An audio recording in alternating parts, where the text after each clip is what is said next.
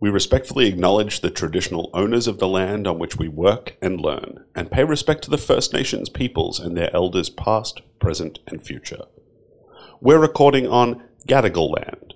Always was, always will be Aboriginal land.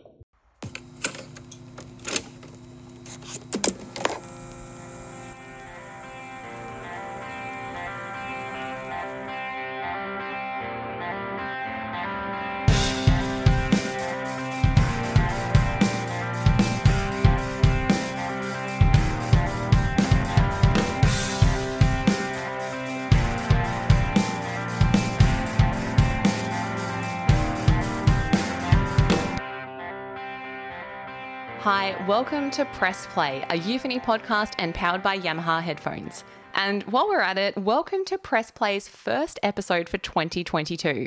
Tiana Speter, your host here, back with you, and you know what that means. Starting up again today, every week, join me, my co host Andrew Mast, our regular Steve Bell, and an epic lineup of artists and figures from around the industry to dive into all things new music, from new releases to pop culture moments turning our heads right now.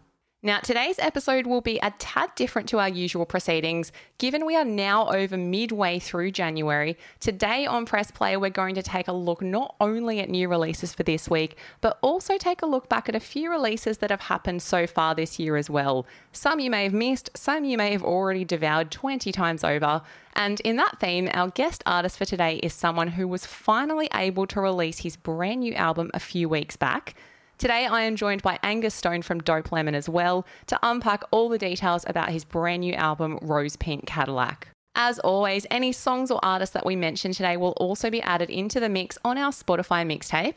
Search for the Press Play mixtape on Spotify, or you can head to our show notes on our website at euphony.com.au to find and follow and rip into some nifty new releases. Love music? Press play.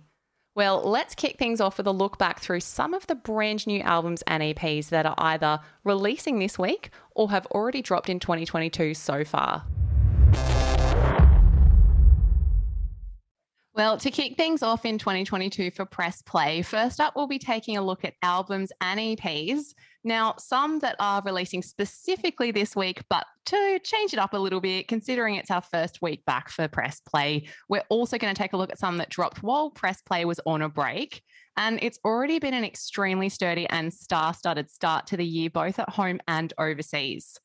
So, first up, for anyone living under a rock, Canadian superstar The Weeknd hit fifth album territory back in the first week of January, with Dawn FM featuring narration by Jim Carrey, spoken word moments from Quincy Jones, and a horde of guest vocals and elite producers, and rumors of an Angelina Jolie reference on the song Here We Go Again. MTV claims there's a song for every mood on the album, NME praised the album's hope, and The Guardian has spruiked its display of absolute pop prowess. And another newbie that dropped recently, a mini album via a joint effort between Aussie's Lime Cordiale and Hollywood powerhouse Idris Elba, titled unsurprisingly Cordi Elba. Elba has previously jumped up on stage with the Sydney duo, and this mini album was actually recorded while Elba was in town filming a movie. It's jaunty, it's a true partnership with all the usual twists of lime that you would expect. And also, so far this year, FKA Twigs has released her new mixtape, Caprisongs. I genuinely hope I am saying that right. I assumed it's a reference to the fact it was released during Capricorn season and right around FKA Twigs' birthday.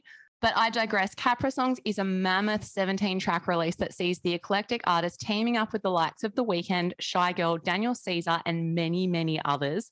And similar to The Weeknd's new album, there's a horde of additional producers on deck for the mixtape. And FKA Twigs summed it up as being about togetherness and a snapshot of her world. But before I get deeper into some other albums from this week and the past few weeks, I'd better introduce my co host, Euphony's head of music, Andrew Mast. He's back with me once again. Masty, happy new year and happy new music. Yeah, I'm sorry you couldn't shake me over the summer break. I am. nah, it's in reverse. You got you stuck with me now. We're in too deep. well, Masty, let's kick off with some reviews here. What album will be will you be looking at first today? Wow. Um, I'm looking at Grace Cummings, Storm Queen. This one came out last week, as you said. There was uh, quite a few albums came out while we were on hiatus. All I can say from the get go is what a voice from the opening note And literally, I mean the opening note, you are drawn in by the lived in rawness of Grace Cummings' voice.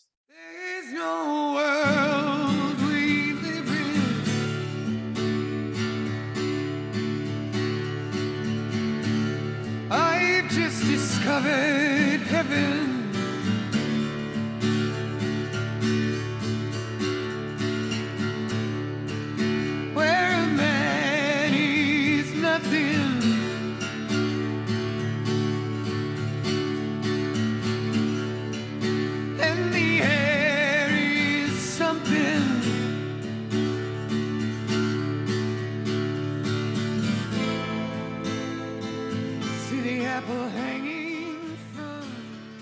Uh, this Australian singer started out as a drummer. She's also an accomplished stage actor, having worked with Melbourne Theatre Company, no less. That's as good as it gets here in Melbourne. Uh, this album is nothing less than genius. It grabs you from that opening track and does not let go. And I'm not the only one being stunned by Cummings' musical prowess. The Guardian wrote, as Cummings launched into heaven, spines began tingling, a voice powerful enough to pound granite into dust. And heaven is that track. That's the one that opens this album. Um, her voice has also grabbed the attention of Mojo, Pitchfork, NPR, and Billboard, amongst a whole host of other international media. If you haven't heard of it yet, get on board. Storm Queen is brittle, its production is stark. It- It's all about capturing Cummings' unique voice and just letting it have the space to exist. I'm really struggling to articulate just how special this album is. There are moments like in the Piano Ballad Dreams where you're just left gasping in awe. And then that's followed up with the folky Up in Flames, and it feels like a, a warm old favorite from, from, the, from the first note again. I- I guess really all I'm saying is just listen to this. Like you cannot go wrong with this one. And an absolutely amazing start to the year.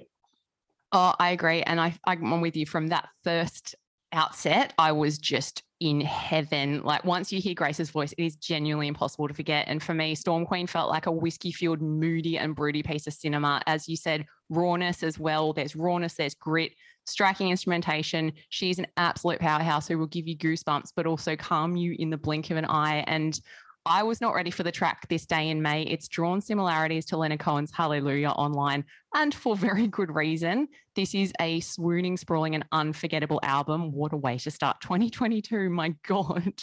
And and you're right. The, the comparisons to Leonard Cohen, all the comparisons with her are to these absolute classic voices like Bob mm-hmm. Dylan and and so forth. And yeah, it's it just you have to hear this album. It is incredible, and I, I feel ashamed that I slept on her and hadn't heard the first album. But I'm going back now and listening to everything I can get my hands on. Well, I'm glad it was one that we could kick off today's episode. And I've got an Aussie to kick us off today as well. It was released late last week. I am talking about the debut album. This one dropped via Resist Records in Australia and SharpTone for the rest of the world. And with this one, we might be in first album territory for Pridelands, but Light Bends is such a slick and well oiled machine. You would be forgiven for thinking this is an outing from a veteran band. So, for the uninitiated or those who like genre labels, I'm not one of them, but here we go.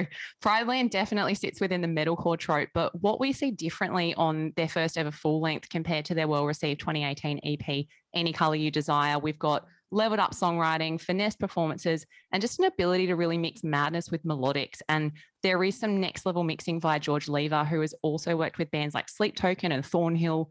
Case in point, the track The Lake of Twisted Limbs.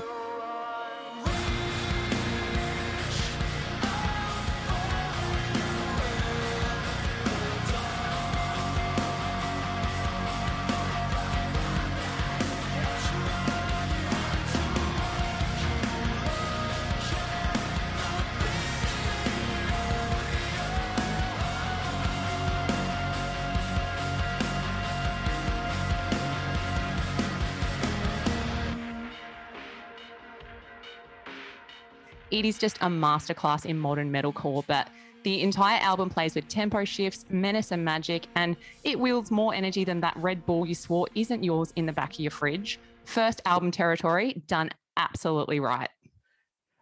Uh, look, I have to agree with you that this sounds like a veteran band at, at Mm. their best.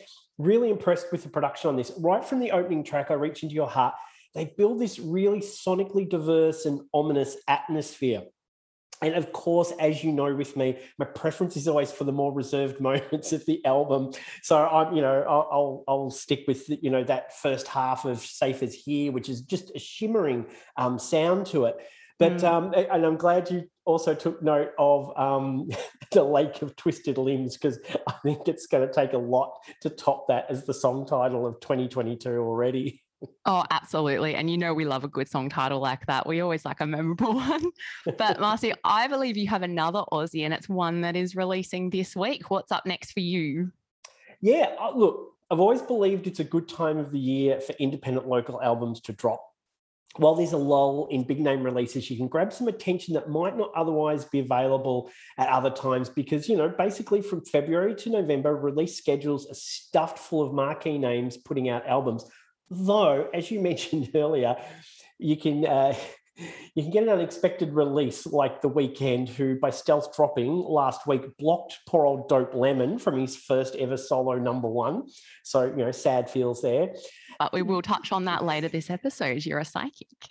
but that brings us to uh, slow release. Uh, by Golden Age of Ballooning's Jack Bratt. This is a great time for him to be releasing. I was really impressed that Bratt took out the GW McLennan Fellowship back in 2019. That's that's one of the top honors in Australian music. And this album offers up all the reasons why. This is polished pop rock that has the confidence and ease that absolutely belies its status as a first solo offering. There are tracks like Spades, This Is This Is a Low, Everything and More, The Outsider, and you hear them, and I'm thinking like classic musicians like Icehouse, Crowded House, 10cc. But while other cuts spark comparisons to contemporary acts like Jared James and the aforementioned Dope Lemon. Uh, highlights for me are London, which just should be on radio right now if anyone any, uh, anyone out there is listening.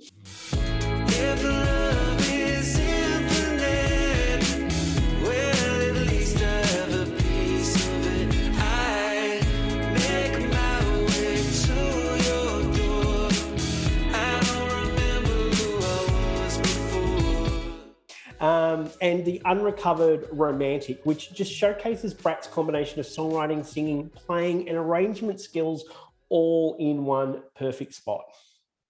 Well, Masty, I'm secretly really stoked you covered this one. I have to put cards on the table. I do know Jack and have been a big admirer of what he's been doing for a fair while now, but he's obviously got such incredible chops, and the team on this release is just extra levels of awesome. He's got Matt Bartlam, who is generally an Aussie superstar. He's on mastering duties for this one.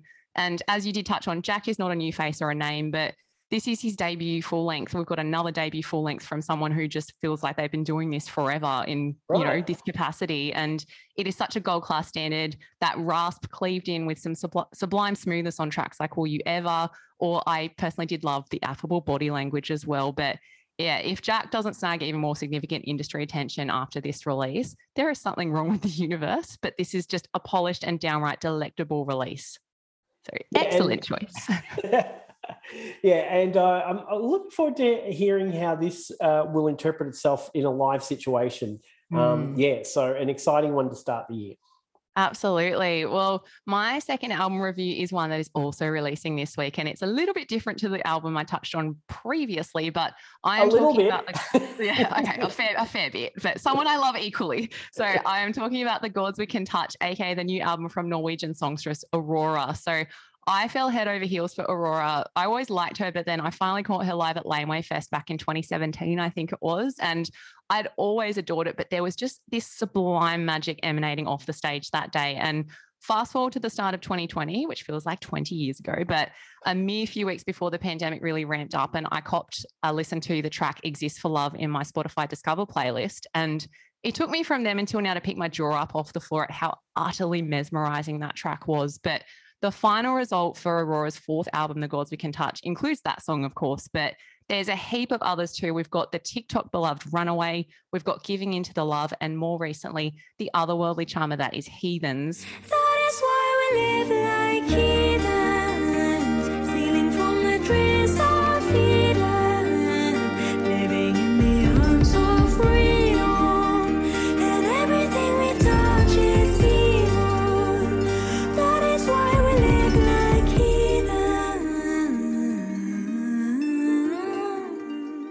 So, unsurprisingly, this latest chapter for Aurora is everything you would expect. It's celestial, it's elegant, there's plenty of ballads, but there's also this little bit of glistening edge. She's always got this little bit of sharpness underpinning her lush charm. And I just always absolutely adore that. And as an extra fun fact for any history nerds out there, like myself, the entire album is told through a lens of Greek mythology with each of the 15 songs corresponding to a different Greek god or goddess.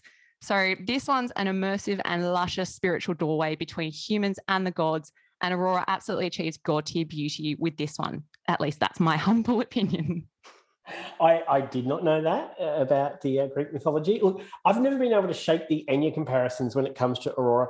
And that, I, I have to flag this, I have Enya's watermark in my collection. So that's not a diss. and I feel like with the recent single Everything Matters, she elevated it further to Kate Bush comparisons. And Bush is one of my all time favorites, so I don't say that lightly. Um, and given there have been six strong singles already from this album, um, it's no surprise that this 15 track release just doesn't drop the ball anywhere along the way.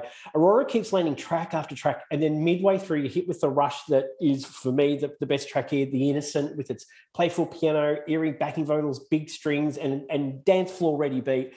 And there's actually so much more diversity of sounds on the album than I, I probably, you know, uh, insinuate by comparing her to Enya and Kate Bush. But yeah, it's it's um, 15 tracks. When I see that, I'm like, oh no. But yeah, yeah it actually yeah. it flew by. I. I was like, oh, I actually wasn't ready for it to be over. So you're absolutely bang on. Never lags at any point. Mm, absolutely. And Masty, we do have one more album before we cross to our guest reviewer for today. It is our first feature album of 2022. And it is a remix album, but we are still counting it because it has had such a facelift. So we couldn't get our hands on it ahead of time. So it's a bit of a preview. But Masty, we're talking Butterfly 3001 from King Gizzard and the Lizard Wizard. Oh yeah, I'm I'm excited about this because I think the three tracks that have already dropped uh, promise us a really super exciting set and just um I know you're going to give it a bit, bit of a preview. I've got to say, I got very excited to see that Peaches was involved. Big fan of Peaches. Seen every tour. Even sat through her um, uh, her one person version of Jesus Christ Superstar, which blew my mind. Oh my god! So very excited to hear what she did to it, and of course she had a unique take on the whole process. And wanting to treat the task literally, she stated that she wanted to make the title track Butterfly 3000 sound like a lizard. And, and, by that, she meant slippery, wet, and scaly dry. God, I love Peaches. Um, indeed, she's turned this floaty dream pop track from the last album into an epic electro exploration of sharp beats with the vocals pushed to the fore, basically mutating it into a whole new track at the two minute mark. And I think that's what we're going to get from here. We're going to get a whole new album. So it's not going to be like just mm-hmm. another remix album. It's going to be like a whole new album, don't you think? Yeah, absolutely. And I think what I'm liking, what I'm seeing so far is that it's not just like a straight start to finish remix. Like we've got multiple versions of songs, which Metallica actually did last year with their Black album as well to celebrate the anniversary. So this is technically King Gizzard's 18th album, which, you know, isn't shocking when you know the backstory to what they do. But oh, I think you were going to say 18th this year, you know, even oh, maybe it is this week. I have to recheck my research. But I think, uh, like, obviously last year Butterfly 3000 came out. It brought some synthy dream pop vibes. There was already a 19th full length album, I think it made in Timeland that was going to happen beyond this set to record at the Timeland Festival, which was, of course, cancelled at the 11th hour. Sadly, a narrative we know too well. But this is, as I said, their first official remix album, but they haven't just phoned it in. As you mentioned, we've got Peaches, we've got DJ Shadow, we've got the Flaming Lips. We see some great, strong Aussie names here as well with Confidence Man and Mall Grab. But it's a facelift of it. And I think the difference is this isn't just oh, we're just going to take it and run with it. Like what they did at the time with the previous album, it was described as psychedelic. Psychedelic was used about three times in the press release in one sentence. So we get the point of what the original was. But that original album grew from arpeggiated loops composed on modular synths, and they were whipped up into that release. What we get this time around are people that took it and, as you said, they've obliterated and deviated without losing the essence of it. And I know Peaches was a big highlight for you, but what I have been in love with so far, I have to admit, I'm a huge DJ Shadow fan. So, no surprises. I loved their version of Black Hot Soup, just absolute sweaty grooves. And it builds on the source material. And there's so much character in this remix. I can practically see it sauntering down the hallway anytime I listen to it. It's that good.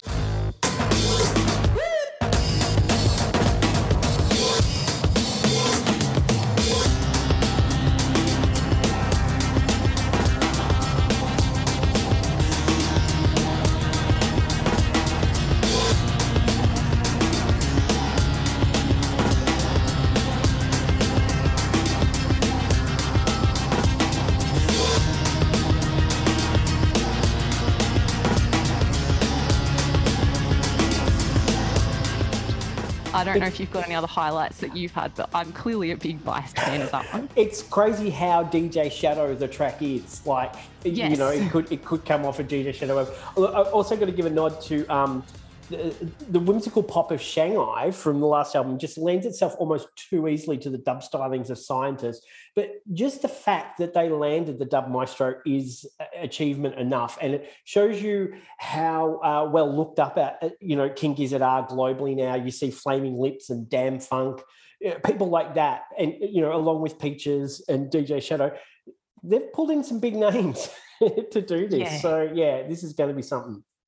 Well, and I know they had said in the lead up to this, obviously, COVID probably played a big part in it, but they have put off doing a remix for a long time. But Butterfly 3001 really does expand on the source material. And another cute fact is that the artwork for Butterfly 3000 was also remixed by the artist Jason for this new album. And there are actually different variants named after some stunning butterfly species, ah. which is just entirely on brand. So educational. I don't know what any of them are called. I'm going to have to do my research, but let's just say they're pretty and they work. well, Masty, before we move on from albums and EPs so far in 2022, it is now time to bring in our guest reviewer for today's episode.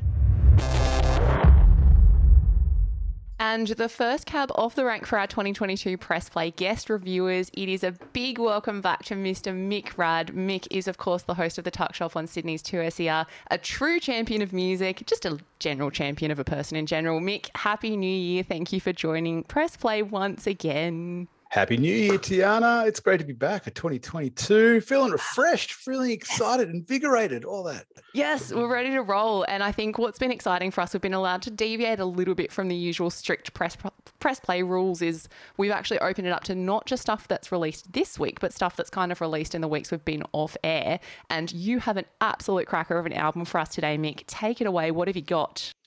Well, usually, you know, I'm a big fan of Australian music, but then you look at a band like the Wombats and you go, oh, wait a second, they're not Australian, are they? They're from Liverpool. But we love them so very much here in Australia and they're here a lot that it's sort of a, we've inherited them, we've, brought them into the family. Yes. Um, the Wombats have just released their fifth album, Fix Yourself, Not the World. And just when you'd usually expect bands to be maybe dipping in popularity a bit, maybe struggling for a sense of genre or musical direction, the Wombats have really hit this out of the park. And I reckon they're hitting a new high. Um, if we go back 20 years, almost 20 years now, the Wombats have been together. Um, they formed out of Liverpool from the Institute of Performing Arts there, thanks to Mr. Paul McCartney. That's mm. his little performing arts school there. Um, and then they went out and released a bunch of EPs before hitting this, you know, huge song Let's Dance to Joy Division, which made them beloved over in England, but also big time in Australia, thanks to some heavy airplay from uh, little Triple J. Uh, but then they just started touring to Australia over and over again, and we just got to love them. They'd be, I think they've played pretty much every festival in Australia over the last 20 years, which is um, just shows how much they're loved here.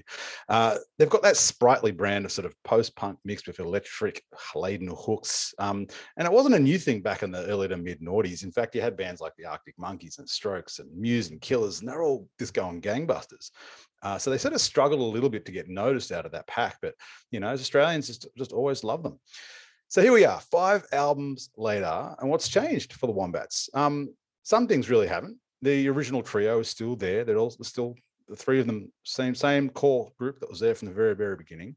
Uh, they still have the same synergy and real passion and power pop music that they've had for the last 20 years.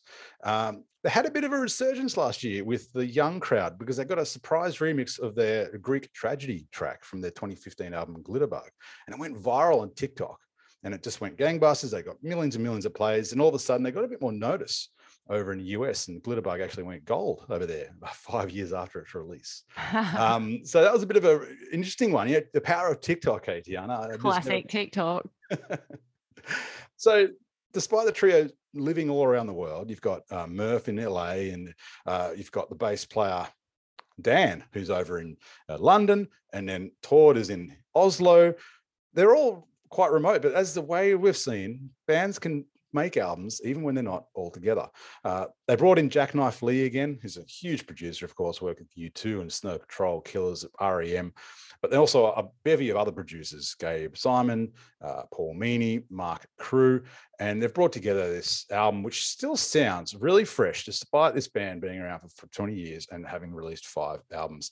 It's got those elements of electronica and sort of disco pop in there that we really know from the Wombats, that real bouncy sound.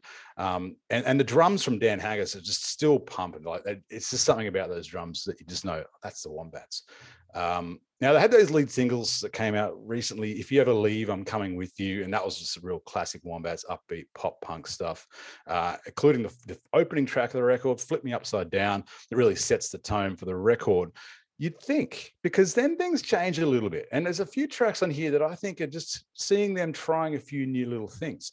Um, Tiana, I know you love your heavy music. Um, How did you know? yeah, but the, the, start of Ready Ready for the High, is this has this really great distorted rock riff in there, and he's sort of going, you sort of go, prick up and go, what's this? This is a bit different for the Wombats. Mind you, the rest of the song sort of settles down. They got some horns and electronica in it, but there's this great riff at the start, which I just thought, you know, this is something a bit a bit different for the Wombats.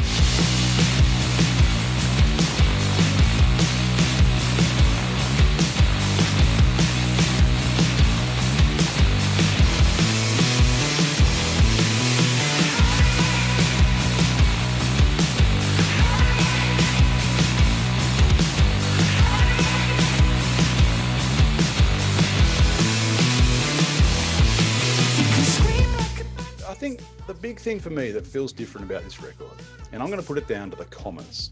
There are four tracks on this record which have commas in them. Fix yourself, then the world, of course. That's the name of the album. But if you ever leave, I'm coming with you. People don't change people, time does. Work is easy, life is hard. Now, I sort of put this down to a bit of the uh, unknown uncertainty of the last couple of years. There's a bit of a, tinge of sadness in this record, maybe even a bit of tiredness. Um, and sometimes it feels like the Wombats aren't quite sure where they want to go. And sometimes they're asking the question, you know, what, what about the cancel culture? What about fashion trends? What about commercialization? There's, there's quite a few lyrics from Murph in here that make me think he's been thinking a lot. You know, he's had some time and maybe he's asking a few more questions rather than just blasting out some poppy rock tunes. Um, and I'm not saying it's a bad thing, but I think there's a few interesting lyrics in there that I just sort of caught me by surprise that I wouldn't have expected from the Wombats. Um, yeah, but still, when it comes down to it, this is a huge album. Festival, it's made for festivals, made for big crowds. We know they're going to be touring around right now. There's those big sing along moments, you know, the woo woos and uh, bombastic choruses, hooky lines. Um, and there's still those swaying moments in there, which you can intersperse with the pogo moments. Um, mm-hmm. So they, they know what they're doing when it comes to the big crowd albums. And, and it's pretty exciting that after 20 years, they can still make excellent albums like this, while many others that were around at the same time might have dropped off. Well, Mick, an impeccable choice as usual to start us off for 2022. We will be hearing from you again throughout the year. And I can only imagine it's going to just get bigger and better. It's just already such a spoiled and stacked year, isn't it? Cannot wait for what's coming in 2022. It is going to be massive. Yes. Well, as with all our featured albums and tracks in today's episode, you can grab a listen to the songs in full via the Press Play mixtape on Spotify. But Mick, thank you for joining us for our first episode for the year. No worries. Thanks, Tiana. And now on Press Play, it is time for our artist feature segment. And now on Press Play, it is artist feature time. And today I am joined by none other than Angus Stone from Dope Lemon to dive a bit deeper into the brand new album, Rose Pink Cadillac, that released on the 7th of January. And in some huge news, as we found out late last week, Rose Pink Cadillac debuted at number two on the ARIA albums charts, Angus Stone's third solo album to debut at number two, and he came in second only to The Weeknd's Dawn FM, which took out the top spot. But not to worry, Rose Pink Cadillac also hit number one on the ARIA vinyl albums and also the Australian albums charts. Oh, I love the way you dance. Oh,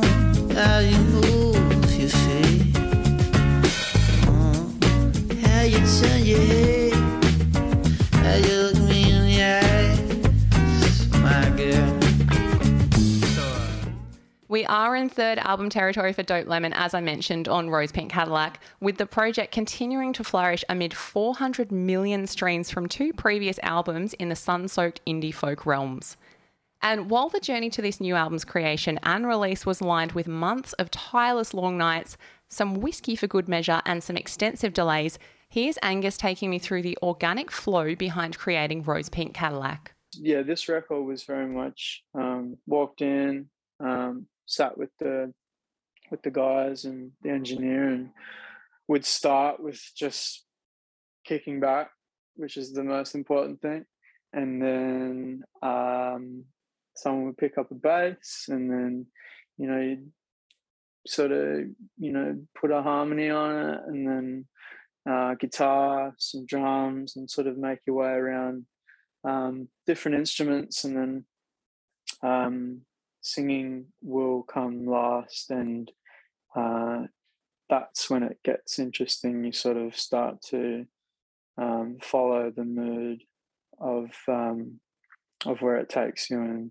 and then the story comes, and um, you sort of make your way through. And for me, that's the sort of the most interesting part of it is the storytelling. With Rose Pink Cadillac split in half between the daytime and the nighttime world of Dope Lemon, the album gains a natural flow and bewitching charm as it progresses.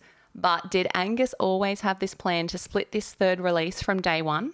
Yeah, it's that happened um, happened organically. It started the record started with a lot of love, um, a lot of love stories, um, and just little adventures with characters and um, and then as it went on it sort of it sort of fell into this um, maybe i don't know maybe what was going on in the world had something to do with it it sort of um, it got it got darker in shade and um, and the mood changed and um, it's kind of cool like that so we just went with it and um, when it came to the artwork, um, I've been working with this guy, um, which is his, that's his tag. His name's Ken.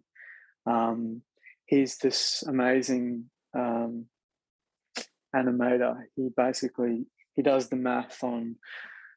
Uh, I guess a way to describe it is when you're a kid, you know, you um, you draw a stick figure on on every different page in your book, and it's doing something slightly different, and then you flick the the edge of the book and you you have the, stick figure moving or doing what what have you.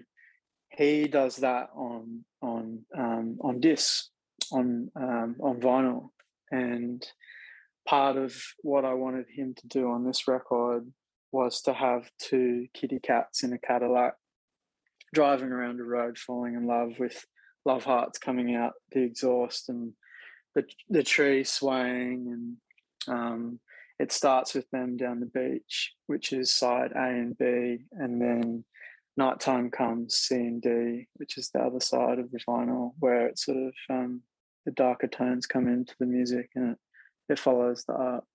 And while the lead singles that dropped last year in advance to the release of Rose Pink Cadillac were laden with the familiar lemon charm and already found 30 million streaming fans alone solely for those very same lead singles, Angus's secret favourite track on the album was one that hadn't yet been released to the wild when we spoke. There's a song called Howl with Me.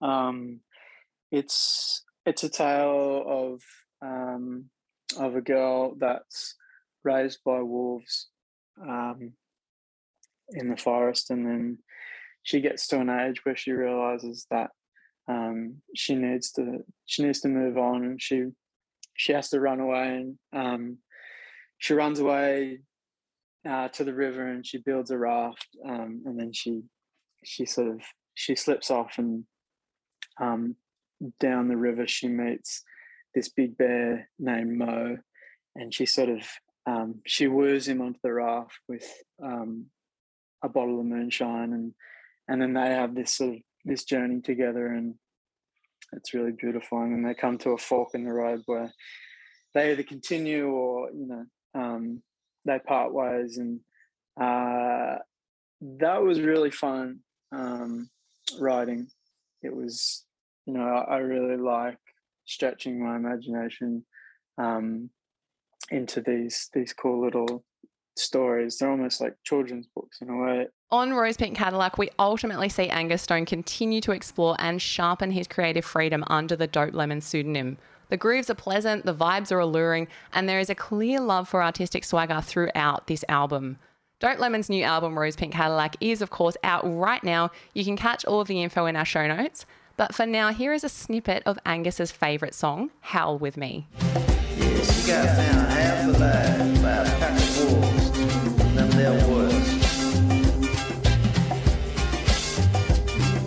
Yeah, it seems she became a part of the gang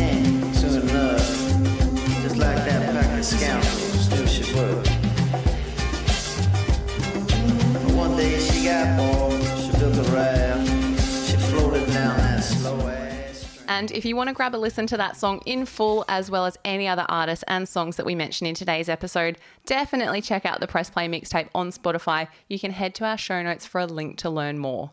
But right now, let's take a look at some viral pop culture moments in the music world kicking off 2022.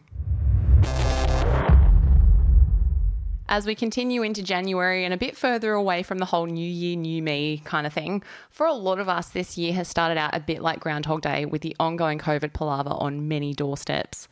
But amongst the understandable doom and gloom, we do have a huge year of new music yet to come this year. But proving that local artists have also got the goods to transcend the airwaves, we have also recently been able to see a welcome increase in some Aussie artists being wholeheartedly celebrated on the small screen. And this is most notable recently via the second season of the locally produced and critically acclaimed Stan series Bump once again showcasing the amazing partnership between writer producer John Edwards and the incredible Claudia Karvan. Bump has been repeatedly praised not just for its dazzling proof that the fragile arts industry can still endure during the COVID pandemic, but also for genuinely looking and sounding like real Australia alongside some confident storytelling. And local music fans have been extremely swift to point out the abundance of local artists on display as well. On the soundtrack alone, we see artists like Nairi, No Money Enterprise, Greta Ray, Maisha, Amy Shark, and of course a very key scene with Angus Sampson and Claudia Karvan screaming along with Carol by the Peep Tempel. I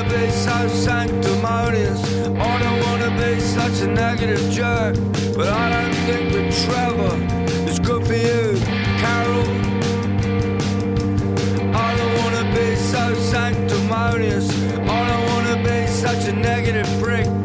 I just want you to let me hold your heart, Carol. But it's not just the soundtrack that is boasting locals on Bump, with Eagle Eye fans also spotting a visual array, including an Illy hoodie, an El Fresh the Lion poster, a horror show poster, and a Pist Idiots shirt for good measure as well.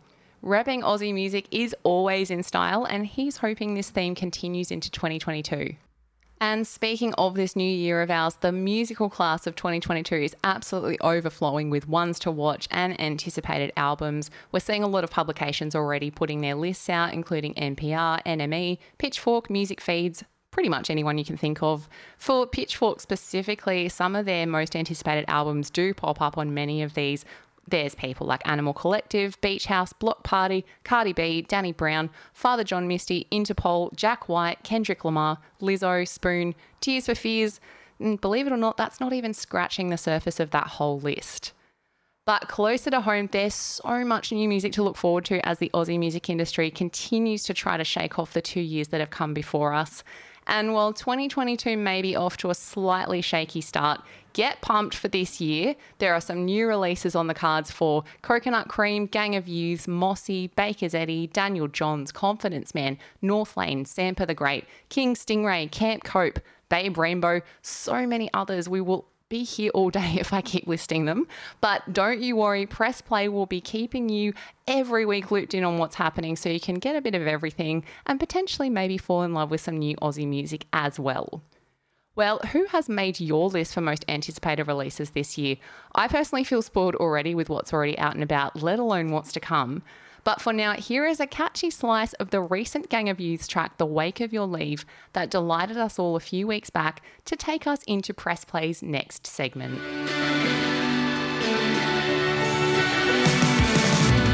was there in the backstage trying, but the words they never came. And I was available for a statement, but I just hung my head in shame. It nothing to me.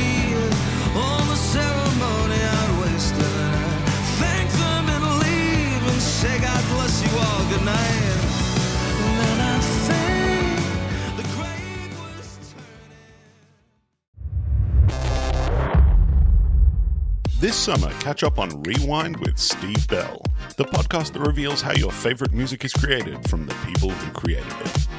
Hear oral histories of classic recordings by Silverchair, The Avalanches, Regurgitator, Something for Kate, The Triffids, Daryl Braithwaite, Paul Kelly, and more. And just out now, Steve Bell sits down with Archie Roach to explore the recording of his milestone album, Charcoal Lane. Listen to Rewind with Steve Bell on euphony.com.au or your favorite streaming platform. Rewind your summer. Well, now we welcome back a member of the Press Play family, and Steve Bell is fresh off releasing two epic new seasons of his podcast Rewind with Steve Bell. Steve Bell back in Press Play land. How are you? I'm really good, Tiana. How are you? Yeah, not too bad. I can't believe it's already been a couple of weeks since we last spoke, but I feel like you've been a very busy man. So I'm so glad we can get you back on today. yeah, no rest for the wicked. I love it. Well, the kickoff 2022 in musical fashion. What moment in musical history from the week have you got for us today? Well, we all love a bit of rock and roll mythology. 40 years ago today, there was an incident that sort of reverberated through the ages when everyone's favorite UK rocker, Ozzy Osbourne, bit the head off a bat during a show at the Veterans Memorial Auditorium in Iowa. Everyone, yeah, this is um 40 years since the event. It all it stemmed from he'd been in a meeting with record execs a couple of years or a year or so earlier, and he bit the heads off two live doves. And of course, his fans thought this was the best. So they started pegging stuff at him during concerts. There was a lot of plastic bats, and he picked this one up. And as soon as he bit its head off, he realized that it wasn't plastic. It was an off dead bat, though. Uh, he had to be rushed to hospital to get tetanus shots and everything. He uh, didn't have it. But like he obviously didn't mind too much because a few years ago, um, on his official merch store, you could buy toy bats with removable heads. So I guess the kids can emulate their hero, Ozzy.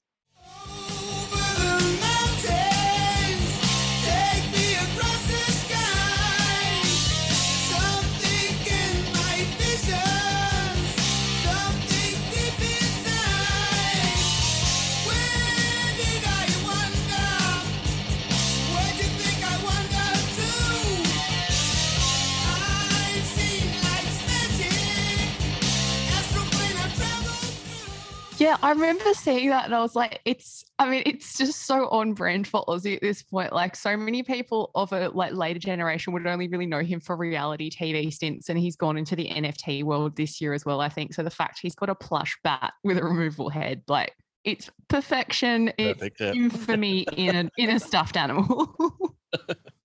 And just one other anniversary, halfway between that one and today, 20 years ago, Gold Coast Big Day Out happened. It was the 10th or 11th sort of uh, installment of the Big Day Out. It was on fire at the time. Uh, headliners were The Prodigy, New Order, Garbage, Basement Jaxx, System of a Down. But my main memories are seeing the White Stripes in a really sparsely crowded side tent, and they were on fire. Uh, we, were, we we drove down to Byron Bay the next night and saw them play at the Great Northern with the Datsuns, and that was a really small crowd too. It was just incredible seeing them in such intimate sort of uh, environment. They were such a great band. They were on fire. I think White Blood Cells had just come out.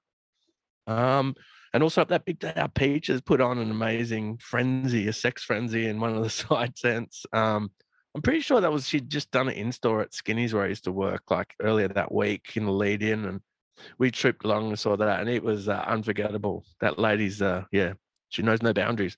Oh But- yeah.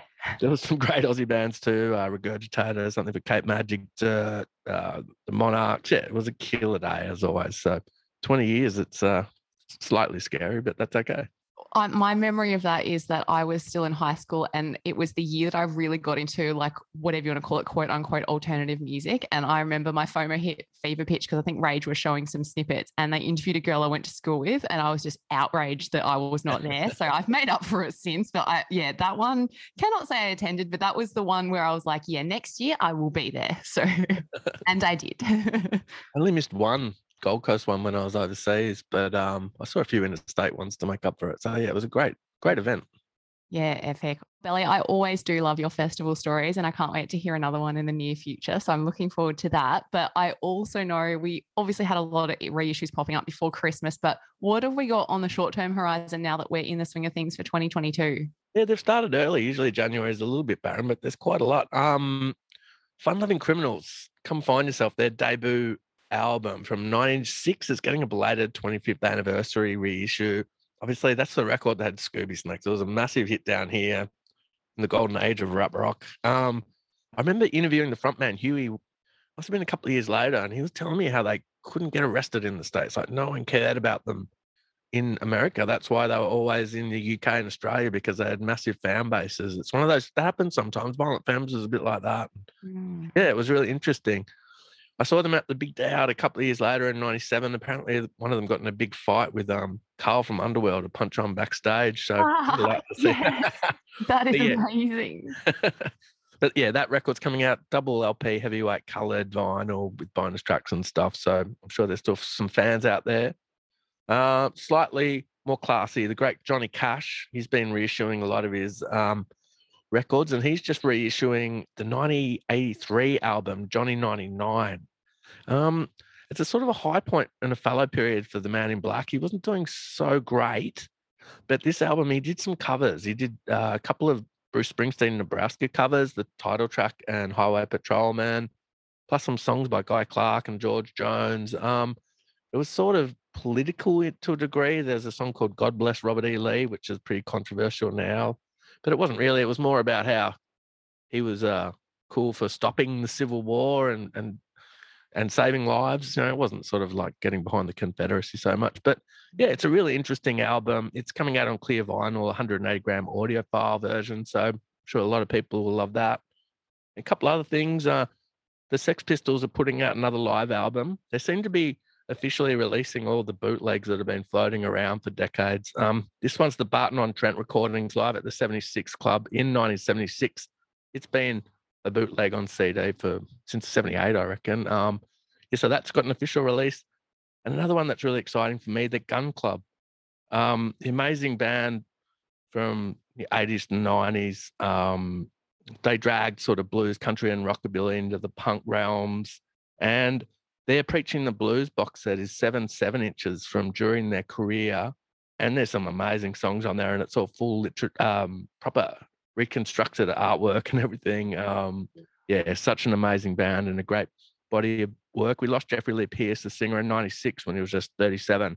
Mm. But it's cool that his music's still uh, being shared around out there. Yeah. And like, seriously, what a stacked start to the year. Like you said, January can be a bit of a ghost town. But yeah, if that's how we're starting, I cannot wait to see where we continue to go. That's an awesome combo. And yeah, I've also got a couple of birthday present ideas already that will sort for the rest of the year. So a treasure trove as always, Belly.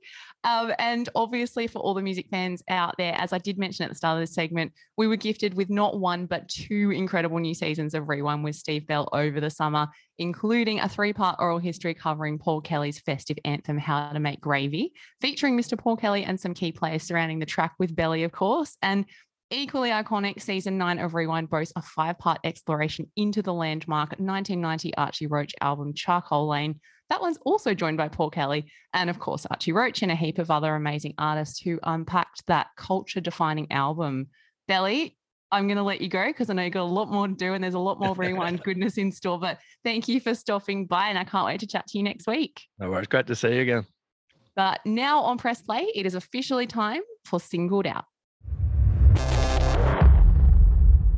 And joining me now, as always, to helm Press Play singled out segment, Andrew Masters with me once again. Now, Masty, what singles have we got on the menu today? We are opening up the board just a touch for our first episode back for the year and looking at some that has dropped a bit recently, but also a little bit beyond that, as opposed to strictly just in this week. What are we kicking off with? Yeah, just um, there's there's been a slow trickle of new tunes come through. So we've we've looked back at the last couple of weeks to see what's coming through. But look, we found some gems, and what a start to the year! We've got Emma Donovan and Josh Teskey's voices combined for a cover of Archie Roach's Get Back to the Land, a single of his from 2016. Uh, it's actually Josh with the Teskey brothers. Um, and importantly, this has Archie's seal of approval. He said this version gave him goosebumps, even adding, and I'm quoting here, to hear one of your own songs that has been taken to another level is really touching. I feel so humbled. It's a slow, soulful burner with big, powerful vocals, as you'd expect from this combo. But can I also sing big praises for the beautiful steel guitar work in this, especially at the start of the track? The other news is Teskey's have a Myer Music Bowl gig planned for Melbourne this weekend. Hopefully, it's going ahead. We'll see. And Emma Donovan and the Putbacks will be supporting. I don't think I'd be too far off to guess they might have this on the set list. when they let go of your hand. You got to get back to the land. 'Cause it will never, ever, ever hurt you. Hey, when your so-called friends no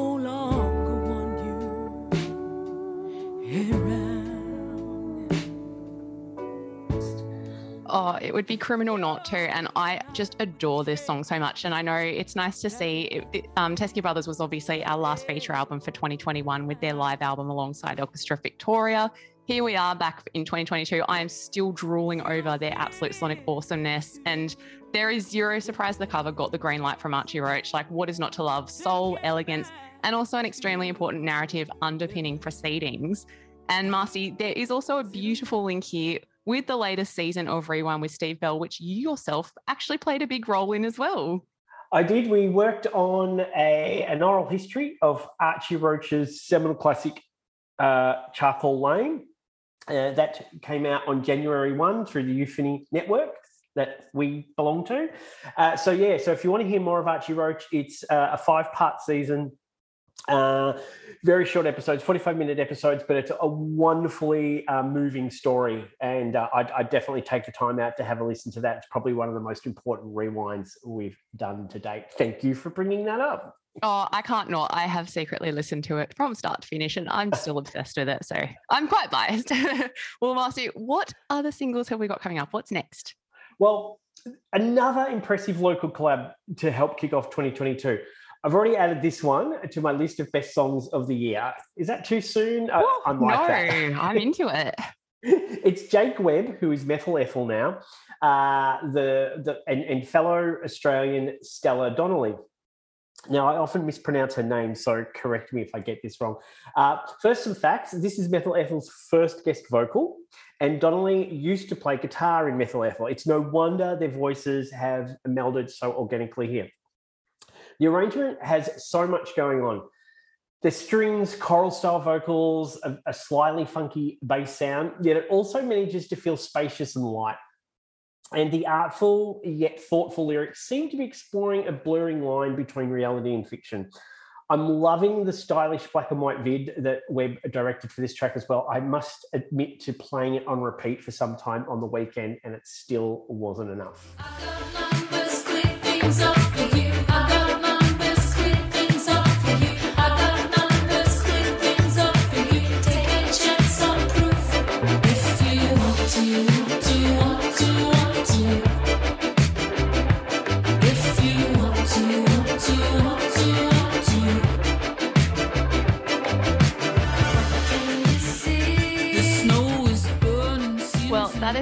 Very, very good summary. And I think, you know, I think I was there with you. I don't know if I beat you with the views, but there have been, as you said, so many incredible team ups of late. This one is no exception. Two WA icons colliding.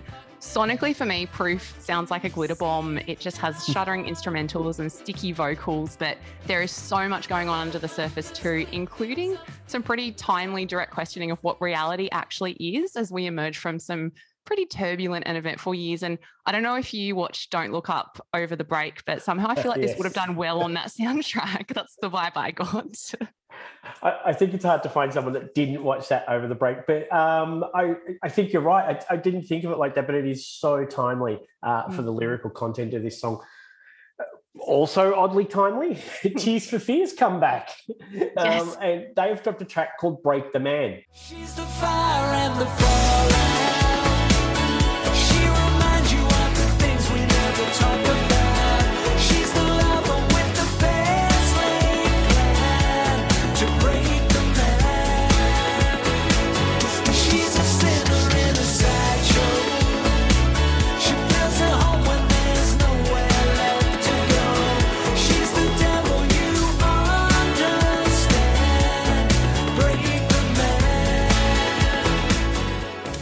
Now, last year I saw that this stadium pop duo from the 80s were planning a comeback, and I kind of just shrugged it off. I like their early new wave pop, and I actually even saw them play their Oz tour. I think it was back in 1985. Oh Let's just say that they weren't that great, and I pretty pretty much lost interest after that. But over the summer break, I actually had to listen to the, a couple of the new tracks from this, which is from what will be their first album in 17 years. I was pleasantly surprised when one was an acoustic track, not retreading their old sound, which you often find people do with their comebacks. And, and now there's this track. It's modern dream pop that sounds more influenced by some of their 80s peers like China Crisis and Prefab Sprout, rather than what they were doing with their own sound at the time. It's also got this hook that is now stuck in my head. And I just wonder if they were 40 years younger, would this actually be getting high rotation on Triple J? hmm Yeah, absolutely. Like, I think for a lot of people, if you didn't know this was Tears for Fears, and look, some people may not know who Tears for Fears are. That's right. That's- I'm that's coming right. to terms with, and that's fine. but it's, I think it's really true. And obviously, it's going to be a huge 2022 for them. What a start to the year, smashing the patriarchy with this song in very gripping fashion. And for me, I've just enjoyed like the ambient intro that just evolved into this empowering anthem, basically, with little stylistic flourishes throughout. It's an exciting track with a pretty important message, and I think a good little bit of insight into what's going to come from their album, The Tipping Point, due out next month. And fun fact, they're apparently playing with Garbage in May for some US shows. So that gives me time to swim over if I leave. What about now, Masty? I'm, I might have to tap out. You can take the rest of the show. Good luck with that. Hey, and, and the last one's an, another big band on the comeback trail. We've got Placebo's Try Better Next Time. Wake up, wake up, try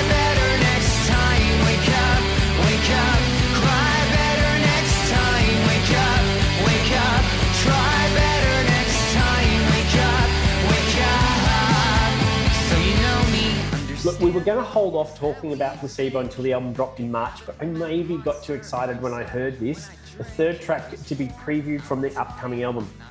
This is the, actually the first of the new cuts that's really grabbed me. And it's probably obvious why when you hear it. It sounds like classic placebo. And I remember now why I thought they were one of the most exciting rock bands of the late 90s. Uh, again, I was lucky enough to see their first Oz tour when they played a sweaty pub to a full house overflowing with Brian Molko clones.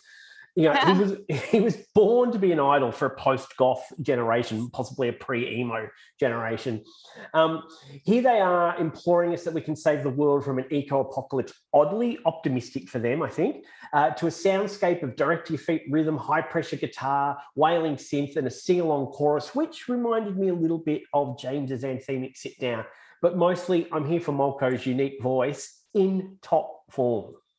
Absolutely. Like I personally do have so much nostalgic love as so many people do for placebo. And it just all came flooding back the second I heard try better next time. But it's also it's a it's a shift as well. They're not just rehashing the same old stuff, which I love.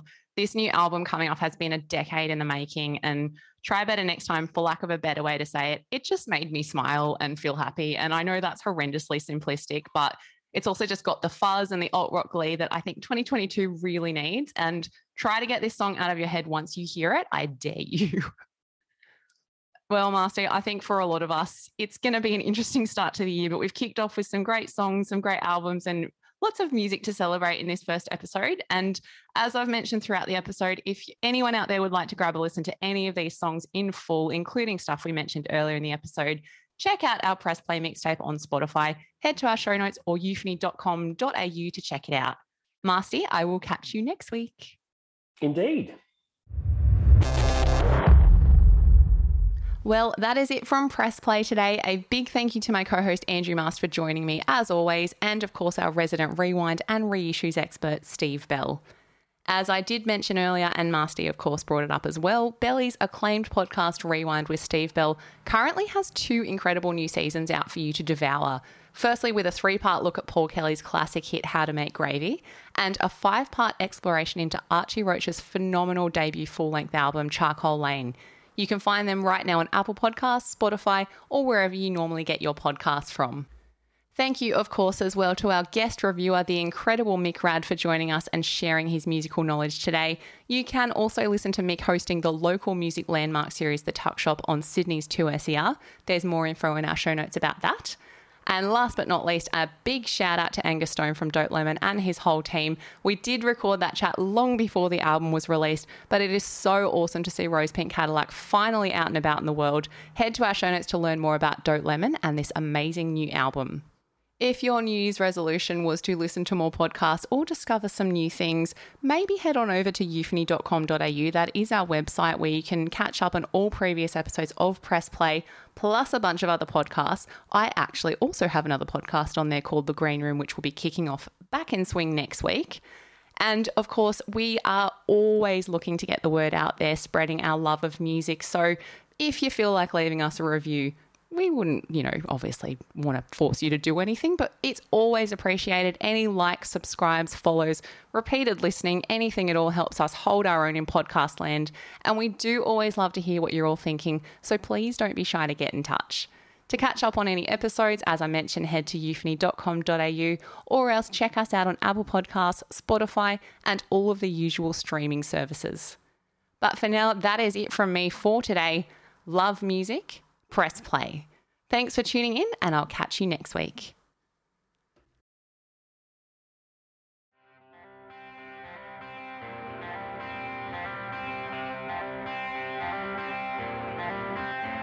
Press Play is a euphony podcast created by Craig Trewick, produced by Tiana Speter and Andrew Mast. Assistant producer Henry Gibson. Hosted by Tiana Speter. Recorded, edited, and engineered by Zig Parker. Music by Zig Parker. For more information about this episode, go to euphony.com.au. For more euphony podcasts, visit our website, Spotify, Apple, Acast, or wherever you get your podcasts.